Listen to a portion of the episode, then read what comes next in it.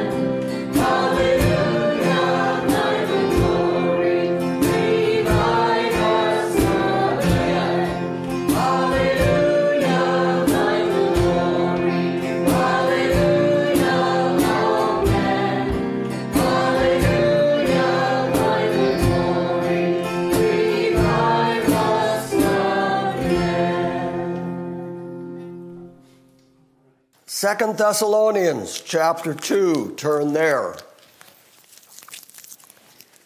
We are going to read the chapter first, and then we are going to start discussing the details. There is plenty of controversy to be had in this chapter. You know, me personally, I try to avoid the controversies, even though I am very conscious of them, very aware of them. This is one of the advantages of doing exegesis. Exegesis, if you don't know the word, means to draw meaning from the text. The opposite of that is eisegesis, which is forcing meaning into the text. All too often, these controversies that I mentioned are a result of people approaching the text with presuppositions, with ideas that they have carried with them to the text. For instance, if you happen to be amillennial in your persuasion, or if you are post millennial, or if you believe that the church is going to go through the tribulation, if you believe any of those things, you're going to carry that belief with you into this particular section of Second Thessalonians. And so you are going to read the words on the page in such a way as to make them correspond with what you already want to believe is the outcome that you desire to be reached. What an awful sentence that was. But I hope you understand what I'm saying. People start with a priori positions and then they bring those positions to the text. I prefer to let the text just say what it says, and I really like inescapable conclusions. I like it when the text itself corners me to the point where I say, well, that's how it has to be. I didn't grow up believing, for instance, the doctrines of grace. But I couldn't avoid that the Bible kept saying that people are depraved. And then I couldn't avoid the fact that the Bible keeps saying God elects people and that his grace is irresistible. And these, these things just come right from the text, they become inescapable, and that is how I was convinced of the particular doctrines of grace. Same thing with my eschatology. There is an eschatology that actually, in many ways, seems attractive because it is just simplified. It's not complicated. But the fact of the matter is, biblical eschatology can be quite complicated. But it would be easy to take the default reformed position, the amillennial position, because it's just easy. And you can just say, there, that's simple, that's direct, I prefer that, except that it's not what the Bible says. So even though the Bible can sometimes be complicated on these topics, I think if we just continue to adhere to what the words on the page actually say, much of the confusion and complication disappears. I think you saw that when we went through the book of Revelation verse by verse. That even though that can be a daunting book, we were able to make sense of it by just letting it say what it says. I am going to approach Second Thessalonians chapter 2 based on what it says. And that means that we're going to have to do a little bit of word study and some word etymology, and we're going to have to pay attention to context. Context. Context. How many times have you heard that word? Three times. I've said it three times. Context. We're just going to pay a lot of attention to the context. That's going to help us understand the words. Second Thessalonians chapter 2 verse 1 now we request you, brethren, with regard to the coming, the parousia of our Lord Jesus Christ, and our gathering together to him, that you may not be quickly shaken from your composure, or be disturbed either by a spirit, or a message, or a letter as if from us, to the effect that the day of the Lord has come. Let no one in any way deceive you, for it will not come unless the apostasy comes first and the man of lawlessness is revealed, the son of destruction, who opposes and exalts himself above every so called God or object of worship, so that he takes his seat in the temple of God displaying himself as being God. Do you not remember that while I was still with you, I was telling you these things? And you know what restrains him now, so that in his time he may be revealed. For the mystery of lawlessness is already at work. Only he who now restrains will do so until he is taken out of the way. And then that lawless one will be revealed, whom the Lord will slay with the breath of his mouth, and bring to an end by the appearance of his coming. That is, the one whose coming is in accord with the activity of Satan, with all power and signs and false wonders and with all the deception of wickedness for those who perish because they did not receive the love of the truth so as to be saved. And for this reason, God will send upon them a deluding influence, so that they might believe what is false, in order that they all may be judged who did not believe the truth, but took pleasure in wickedness. But we should always give thanks to God for you, brethren, beloved of the Lord, because God has chosen you from the beginning for salvation through sanctification by the Spirit and faith in the truth. And it was for this that He called you through our gospel, that you may gain the glory of our Lord Jesus Christ. So then, brethren, stand firm and hold to the traditions which you were taught, whether by word of mouth or by letter from us now may the Lord Jesus Christ Himself and God our Father, who has loved us and given us eternal comfort and good hope by grace, comfort and strengthen your hearts in every good work and word. That's chapter 2 of Second Thessalonians, and as I promised, it is jam packed full of eschatological notions, ideas, and descriptions of what Paul calls a chronos. He lays out an order of things. And this order of things is very, very vital, very important, because it helps us to understand whether or not the day of the Lord has already occurred. Apparently, the folks there in Thessalonica, undergoing the amount of persecution and the amount of hardship that they were undergoing, they seemed to think that they were actually in the day of the Lord.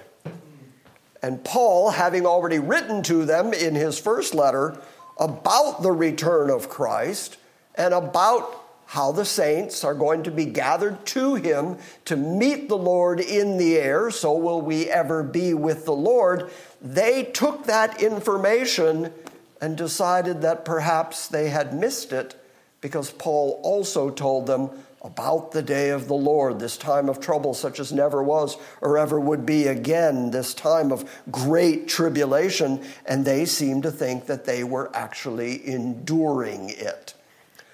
So, Paul, in his effort to give them words of comfort, you'll notice that the chapter ends with words of comfort.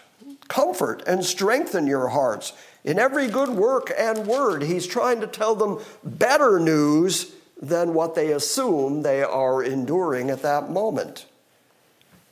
And the way that he accomplishes this comfort is that he describes a timeline for them and says, You can't be in the day of the Lord at this moment because there are certain things that have to happen before that.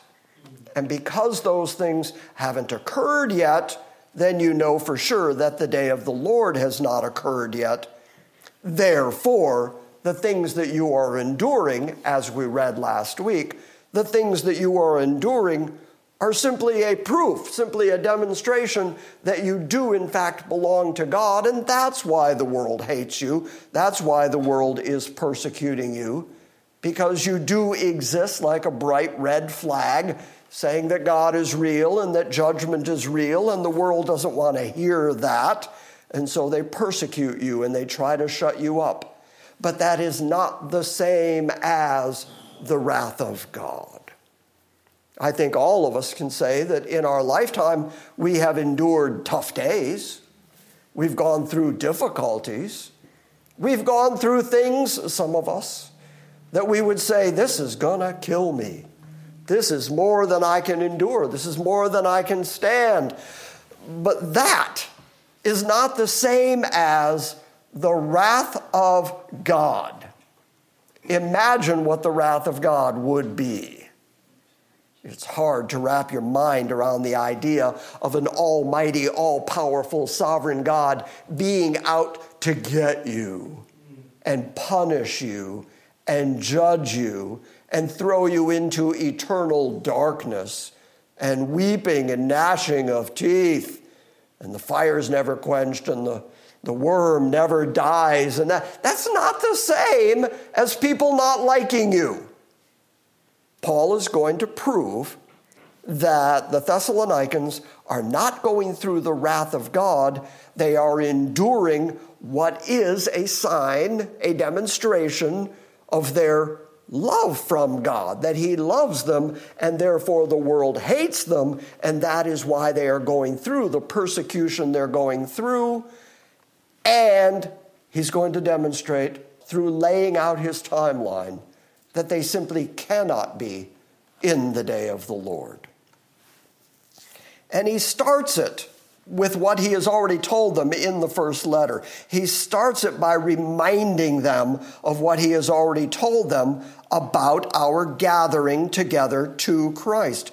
Now we request you, brethren, with regard to the parousia of our Lord Jesus Christ. In the first letter, we talked at some great length about that word, the parousia, Christ being right here with us, alongside us, being visible, being right here, right now. That's the parousia, the appearance of Jesus Christ and the way Paul described it in his first letter, when Christ appeared in the clouds of heaven, we who are alive and remain are going to have no advantage over those who have died in the Lord Rather, there's going to be a trumpet and a shout of an archangel, and the dead in Christ are going to rise first. And then we and they are going to rise into the sky to meet the Lord in the air, and so will we ever be with the Lord and comfort one another with those words. Paul wants you to remember all that. And that is what he has synopsized as with regard to the parousia of our Lord Jesus and our gathering together to Him.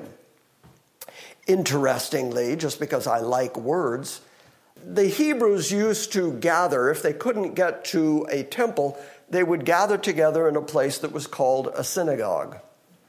The word synagogue comes from the Greek word synagoge, which really means a gathering place, a place where people can be together and meet together the Greek word that Paul used here for our gathering together to Christ is episynagoge. And that means we are going to be gathered together with him the same way that the saints of God gather regularly, or the way that the Hebrews would gather to study their own scripture. They would meet in a particular place and they would meet as a body of people. That's the way Paul describes our rising into the air to meet our Lord Jesus at his return. And we are going to gather together with him at his parousia. And he reminds you of that so that you will not be quickly shaken from your composure.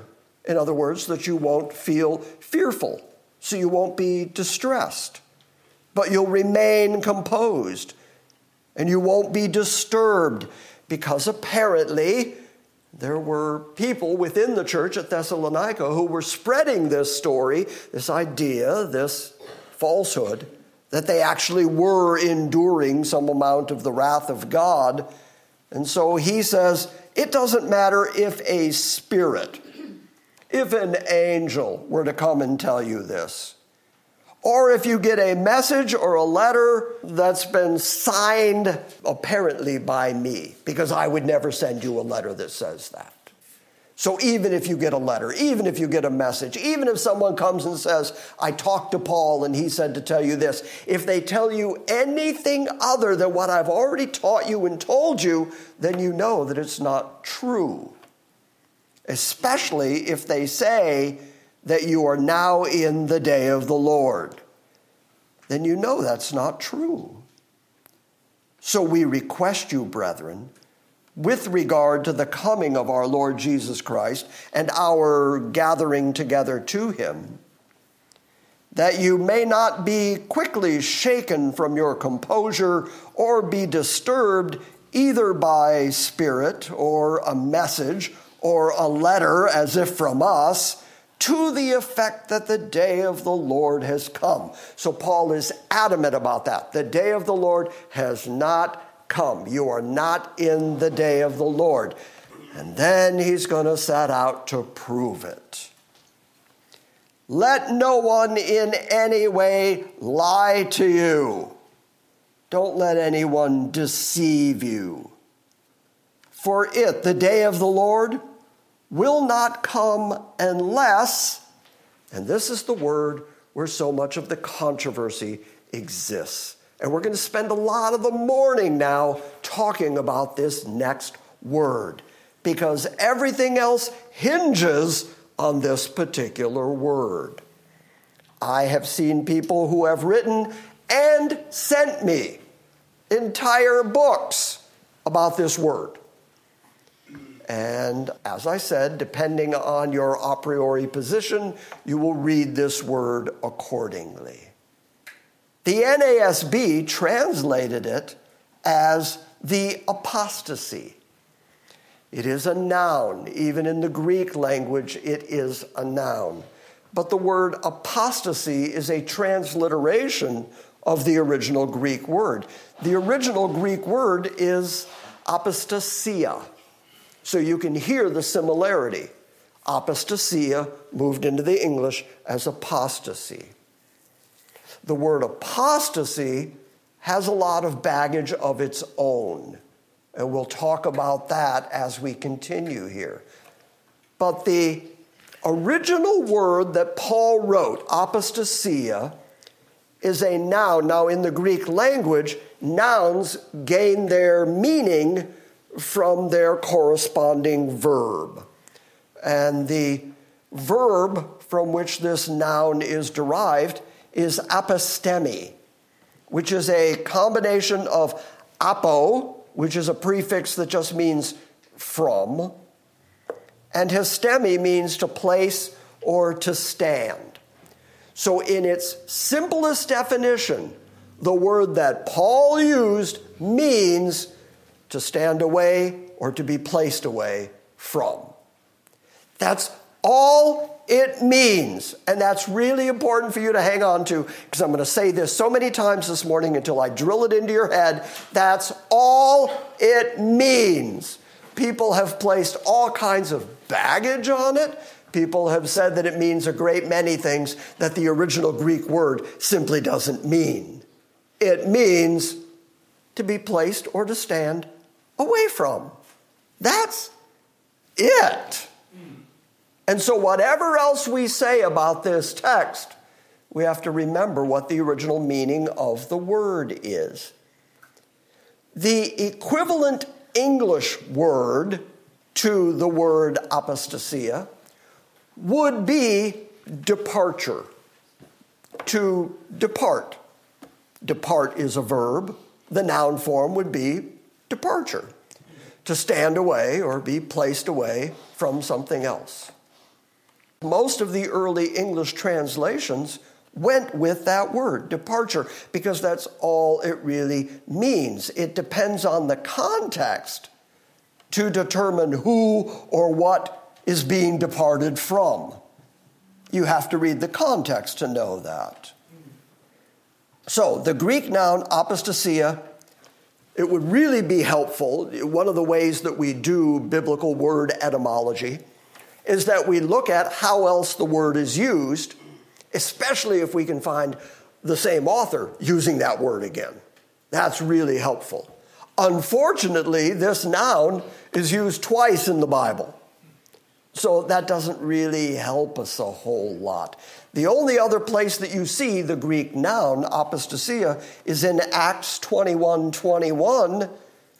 Paul is being accused, and the text says, And they have been told about you that you are teaching all the Jews who are among the Gentiles to forsake Moses, telling them not to circumcise their children, nor to walk according to the customs the word forsake in that sentence. You're telling the Jews that are among the Gentiles to forsake Moses. That is the word apostasia. It's the only other place in the New Testament where you find that particular Greek noun.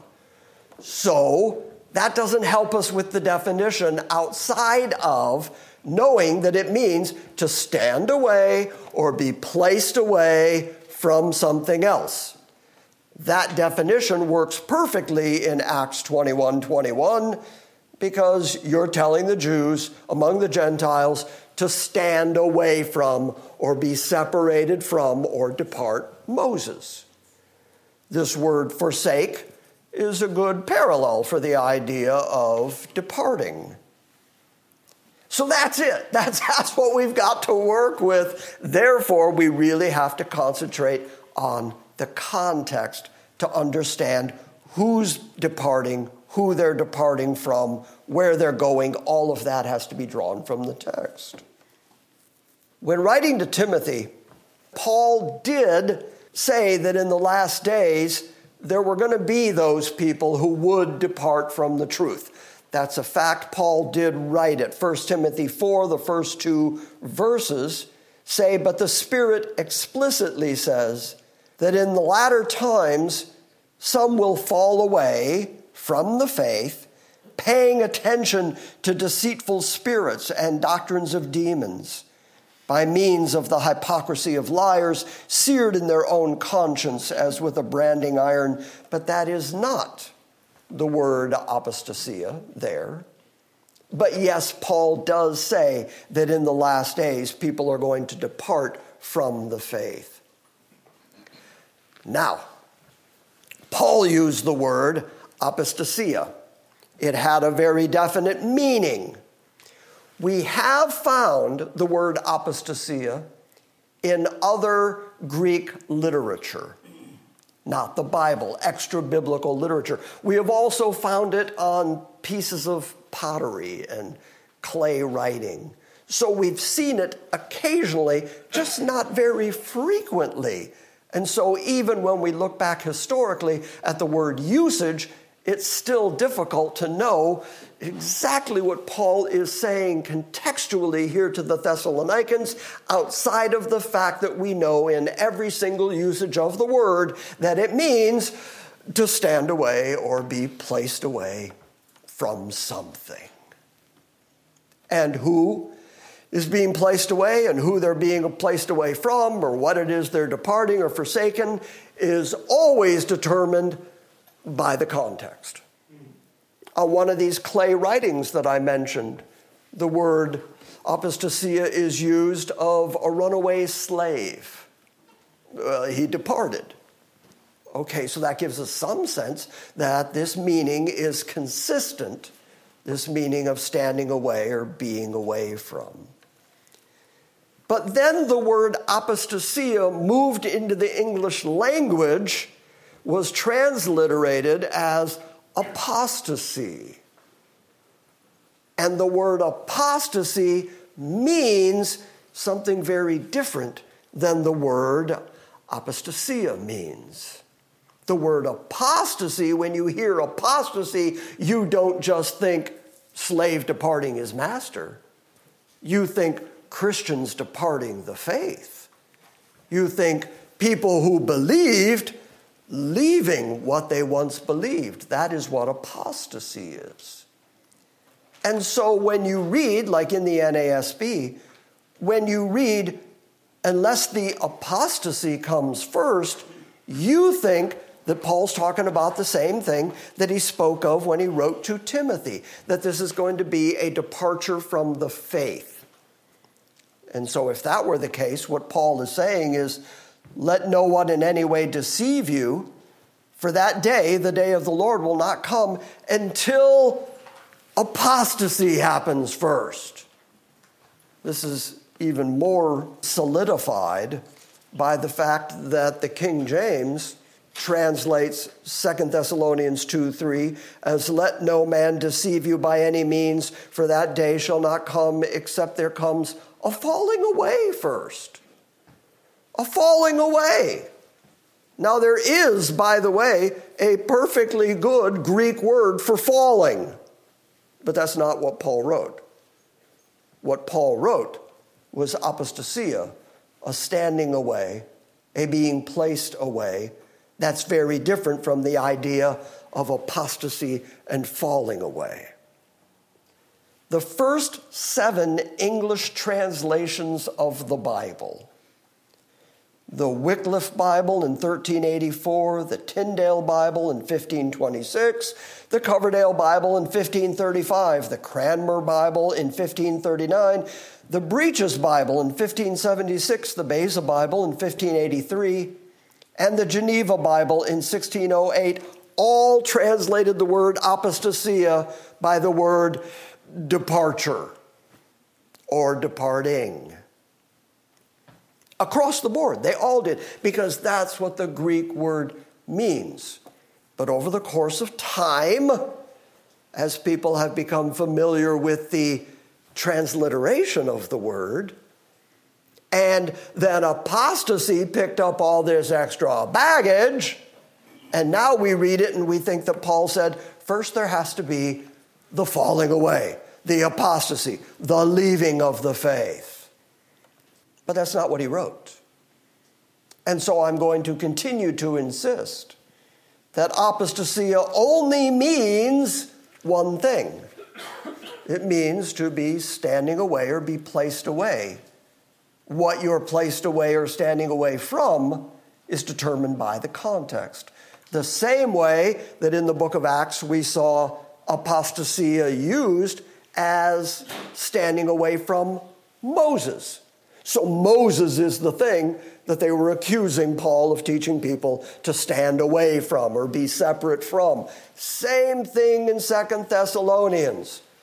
All the word apostasia means is to be away from, to stand away from. What is being taken away, what is being standing away, what is being placed away is determined by the context. Have I beat you up with that enough yet? Because this is really, really important. Because the context is going to answer that question. Paul is creating what I called earlier a chronos, an order of events that has to take place. And in verse 3, he says that the apostasia comes first, and then that man of sin is revealed. So, first there's this, then there's this. Let no one in any way deceive you, for it, the day of the Lord, will not come. So, man of sin, and then day of the Lord. I'm just going to write D O L. So, the day of the Lord comes after the man of sin, and before that comes the apostasia. Paul then is going to take some time to describe this man of sin, this son of destruction, this man of lawlessness, the way it is rendered in the NASB. That's what verse 4 is about to describe this Antichrist character, who we should be familiar with after the teaching on the book of Revelation. During our teaching on the book of Revelation, we even went back and took a look at Daniel because Daniel describes this final world ruler. He gives us history in advance and tells us about the king of the north and the king of the south. After the succession of kingdoms that are ever going to oppress Israel after Egypt, and then getting into Assyria, and then going on to Babylon, and then going on to Medo Persia, and then Greece, and then Rome. Finally, he gets down to this ten toed kingdom that he says is ruled by who he calls the little horn. And he describes how he's going to demonstrate to himself that he is God and how he's going to set himself up in the temple. He's going to set up an abomination that makes the temple desolate. And even Jesus talks about it and says, When you see the abomination of desolation spoken of by the prophet Daniel, that's when you know to flee Jerusalem. Okay, well, that's all this little horn language, this Antichrist language, this final world ruler language. Well, even Paul talks about it and apparently talked about him in some great length when he was there in Thessalonica, because he's able to say, Don't you remember that I told you all this when I was with you? His description of him is that man of lawlessness, when he is revealed, is the son of destruction or the son of perdition. And he opposes and exalts himself above every so called God, not just Yahweh, not just the God of heaven and earth, but everything that everybody ever worships anywhere, he's going to say that he is superior to it. All so called gods, all objects of worship, so that he himself is going to take his seat in the temple of God, the temple of Yahweh, proving to himself that he is God. Very interesting little detail there that Paul uh, also included. Uh, he said he's going to sit in the temple, which means there has to be a temple. Mm-hmm. There has to be a temple in Jerusalem in order for the little horn to actually sit in the temple. Now, what we know from the book of Daniel is that one of the ways that this little horn is going to be revealed is that he is going to make a seven year pact with Israel. And three and a half years into it, he's going to break that pact. But in the first three and a half years, apparently, that pact, that deal, that peace agreement is going to include them being able to rebuild their temple which makes sense. He's going to have them rebuild their temple, and then three and a half years into the agreement, when he breaks the agreement, he's going to set up the abomination that makes desolation. He is going to set himself up, taking his seat in the temple of God, proving to himself, displaying to himself that he is the only object of worship. He is the only God. And then Paul says, Don't you remember that while I was with you, I was telling you these things? So Paul obviously was not afraid to talk about eschatology. Paul obviously was saying the same things that Jesus said, the same things that Daniel said, the same things that Ezekiel said, the same prophetic imagery that goes all the way through the Bible, Paul also agrees with and restates here and puts it into a chronology for us. First, this apostasia has to happen, whatever that is. Then this man of sin is going to come, and there's going to be a really bad time on planet Earth. He's going to come, he's going to make his deal, he's going to set himself up in the temple, he's going to want to be worshiped as God, and then Christ is going to return destroy him, as Paul is about to say, and then there's going to be the kingdom that happens after that. But the day of the Lord that they were so concerned about cannot happen until the apostasy and the man of sin are revealed. So far, so good? Yep. Following me so far? Yep. All right, good. Look at verse 6. And you know what restrains him now, so that in his time he may be revealed. This is interesting. This is Paul making a parallel statement. He's continuing to build his chronology. And he says, and you know what is keeping him back, holding him back. This is one of the places, by the way, that convinced me to stop teaching out of the King James Bible and to start teaching out of the NASB because Jeff said to me, teach out of the NASB, and I do whatever Jeff says. And so in the King James, it says, He that now lets, letteth, will let until he's taken out of the way which in modern English is really confusing because it sounds like he who now allows will allow until he's taken out of the way. The old English word let, for any of you who play tennis, you might know that if the ball is caught by the net, that's called a let ball because it's a restrained ball. The old English word let meant restrain, to hold back. And so it says, He that holds back lets will let until he's taken out of the way. Well, see, I just took all the time to explain that to you. And that's what I was having to do constantly when I was teaching out of the King James. And so I'm, I'm grateful to Jeff for saying, you know, in fact, I, I went through a Sunday morning, now I'm just rambling. I went through a Sunday morning where I spent a great deal of time explaining an old English word.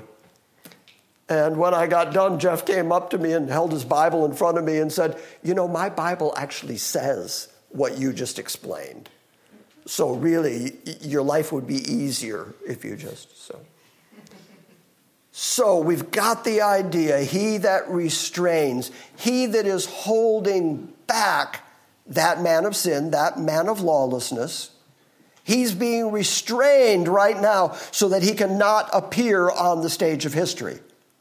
He's going to be revealed, he's going to be unveiled, but not yet because the restrainer is still restraining him so that in his own time, at his own moment, because God is a God of set times. And there is a particular moment at which this man of lawlessness is going to be revealed. And the way that God is guaranteeing that he doesn't jump the gun is that the restrainer is still restraining him so that he can be revealed. For the mystery of lawlessness, which is another description of this man of sin, the mystery of lawlessness is already at work. John himself says that. John talks about the fact that there are many antichrists in the world, that everybody who denies that Jesus Christ came in the flesh is an antichrist. That spirit of Antichrist, that spirit of deception, is alive and well on the earth. I think we would all agree that that spirit of deception is active in the world. And that mystery of lawlessness, sinfulness, breaking the law of God, that continues constantly within the human race. But there is an embodiment of that type of lawlessness, that kind of perdition, and that single person, that little horn, that Antichrist character, is being held back and restrained. For the mystery of lawlessness is already at work. And I think the reason Paul says that is he's saying, yeah, yeah, there's a lot of evil. Yeah, there's a lot of evil people. Yeah, you see it. When Hitler was on the planet, people were going, well, he's probably the Antichrist. I mean, look, he's, he's being all Hitlery and everything. Many people through human history, people have pointed at and said, oh, that's it, he's the Antichrist.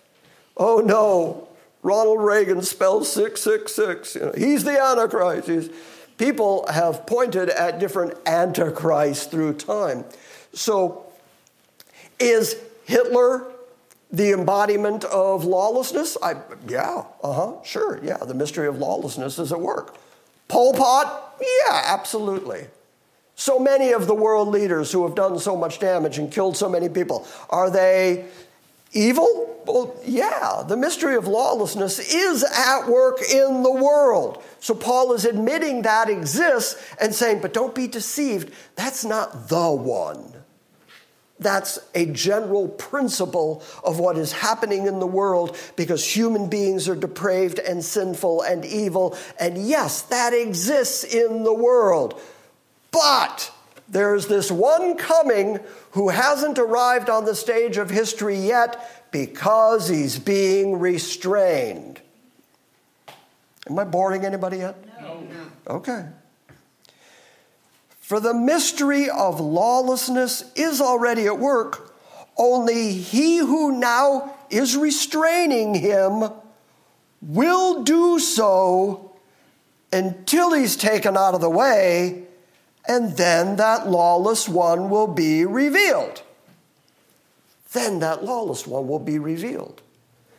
Just prior to the lawless one being revealed, here's the lawless one being revealed. Just prior to that, the restrainer is removed. So Paul is drawing a parallel. It's impossible to miss this parallel to my way of thinking. Before the man of sin can be revealed, the apostasia has to happen. Before the lawless one is revealed, the restrainer is removed. What are the chances these two are the same thing? I believe it is, based on how Paul is utilizing language. The removal of the restrainer is the same as the apostasia, the standing away, the taking away. Because remember the context that Paul put this entire thing in.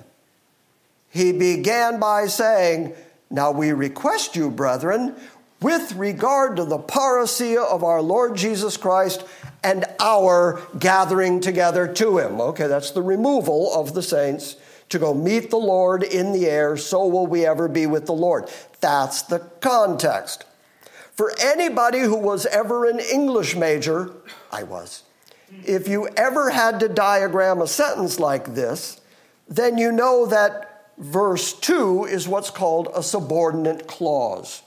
It is helping to define the initial noun and the initial verb, the initial subject and predicate. That is the coming of our Lord Jesus Christ and the gathering together that happens. So if you remove the subordinate clause, the very next thing you read is, let no one deceive you, for it will not come unless the apostasia comes first, and then the man of lawlessness is revealed, the son of destruction. If you take out the subordinate clause and look at what Paul has just written, he has said, I'm going to talk to you about Christ arriving and our gathering to him.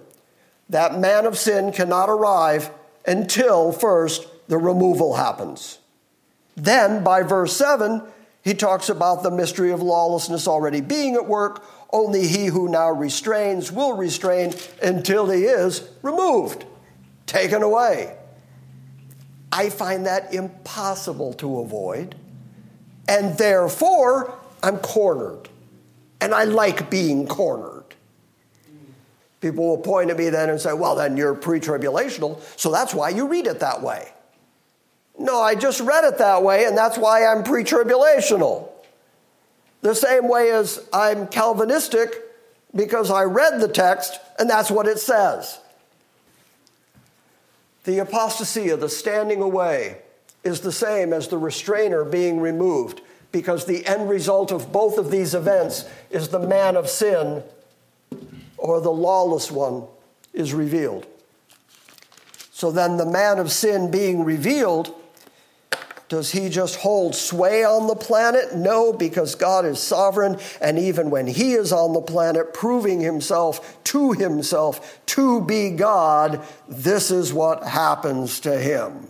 Verse 8 And then that lawless one, will be revealed, whom the Lord will slay with the breath of his mouth and bring to an end by the appearance of his coming. That is, that one whose coming is in accord with the activity of Satan. With all powers and signs and false wonders, he's going to be miraculous. He's going to be unbelievably great. Right now, not that I'm setting dates, right now we see the Middle East really amping up. And now we see the nations of the world starting to take sides.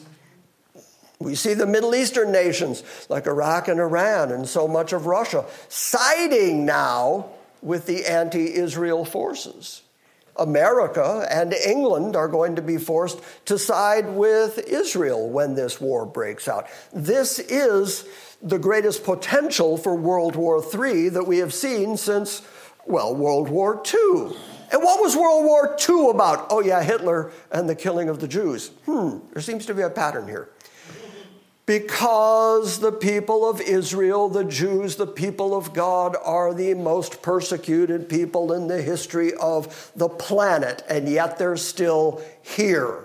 which is just astounding and miraculous on its own. No people group has been as systematically persecuted and systematically destroyed as the Jewish people, and they're still here. You can find them in pretty much every city. So, God, who is a God of set times, who is in charge of everything, has sovereignly designated a day when this man of lawlessness, in his hatred of Jews and Judaism and the religions of God, is going to demonstrate himself to be God and then Christ is going to come back and wipe up the floor with him, demonstrating to the whole world who the actual King of Kings and Lord of Lords really is. He, as the Antichrist, as the substitute Christ, is going to take a shot, a pretense at the throne of glory. But the one who ever sits on the throne of glory is going to destroy him by the brightness of his coming, even though his activity is in accordance with the power of Satan, with all his miraculous signs and all his false wonders, and with all the lies, with all the deception of wickedness for those who are perishing, because they did not receive the love of the truth so as to be saved, because they did not receive the love of the truth so as to be saved. They did not receive the love of the truth so as to be saved. Micah, here, receive this eraser. We'll wait. Huh? Are you going to give it to me? Mm-hmm. Oh, you're saying it's up to me to give it to you for you to receive it? Right. Oh, hmm. Who has all the power then in this receiving? Is that up to you to decide? Because you can decide it all you want, and if I don't give it to you, you got no eraser. Right? I have to actually give you the eraser, right? Here, receive it.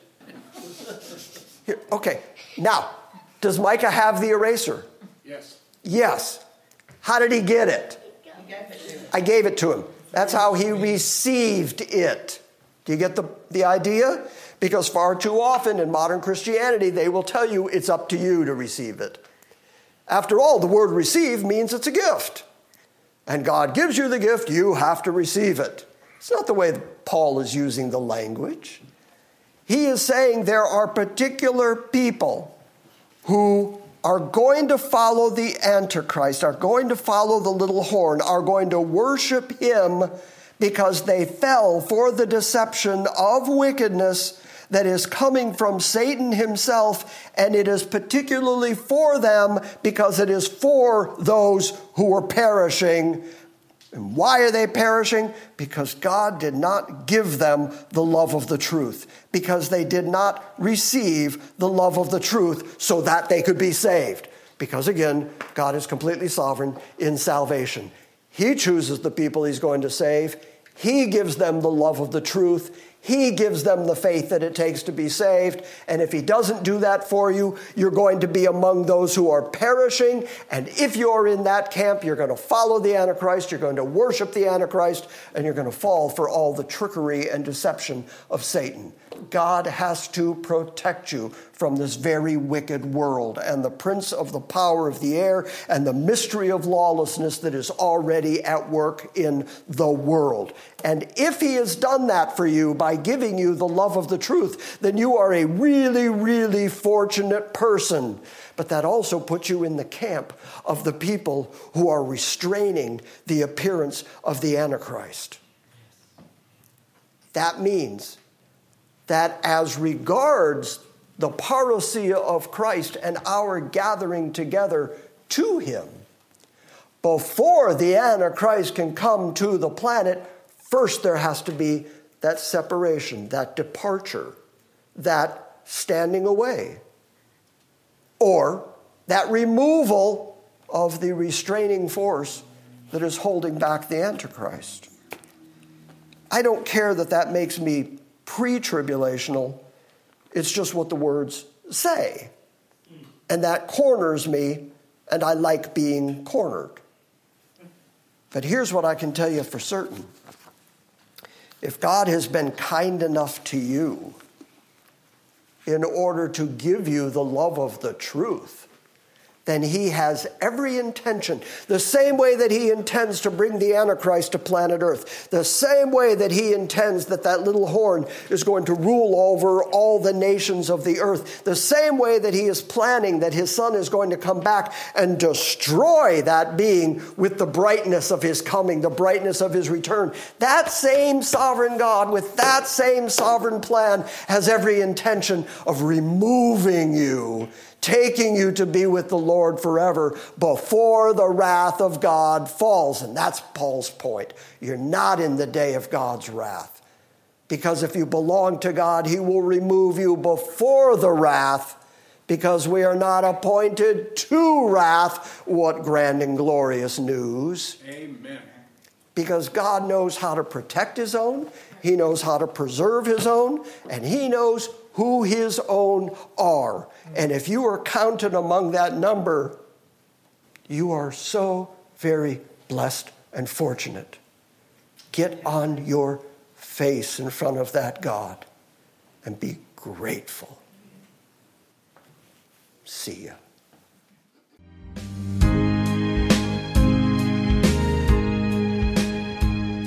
We appreciate you listening to this week's Salvation by Grace Sunday morning message. We encourage you to visit our website at salvationbygrace.org for books, Q&As, and our ever-expanding archive of audio sermons. And we invite you to join us next time when we gather around the Word and study the sovereign grace of God.